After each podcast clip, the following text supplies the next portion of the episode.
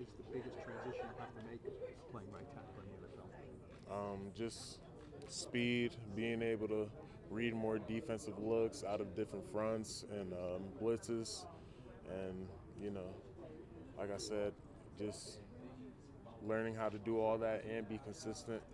So it's just it's gonna be it's gonna be a good thing for me. It's gonna get my football IQ up and help me in the help me overall and in the long run. Lot of young guys talk about the value in, in playing different positions along the line when you're coming up, whether it's tackle or guard. If they give you reps inside and at right tackle, how much does that help you improve your, your skill set?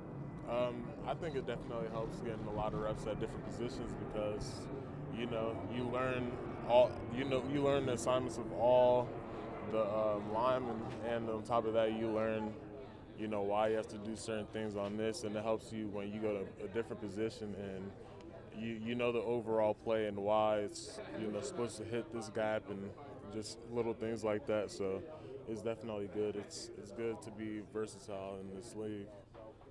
Have you played any guard before? Um, yeah, in college. How's New York been? I mean, it's been good. Uh, been here, so it's it's great. You know, I like the view. I like, you know, the people.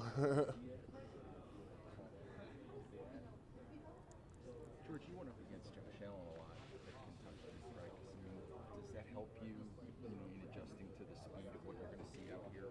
yeah, I think so. Um, you know, going against someone like him every day it definitely helps you with you know even this transition to the NFL, and um, I feel like it was good for me, and you know we helped prepare each other for the next level, so it's good. Mom out to dinner yet, or Oh, not yet. When I get back, I will. Yep.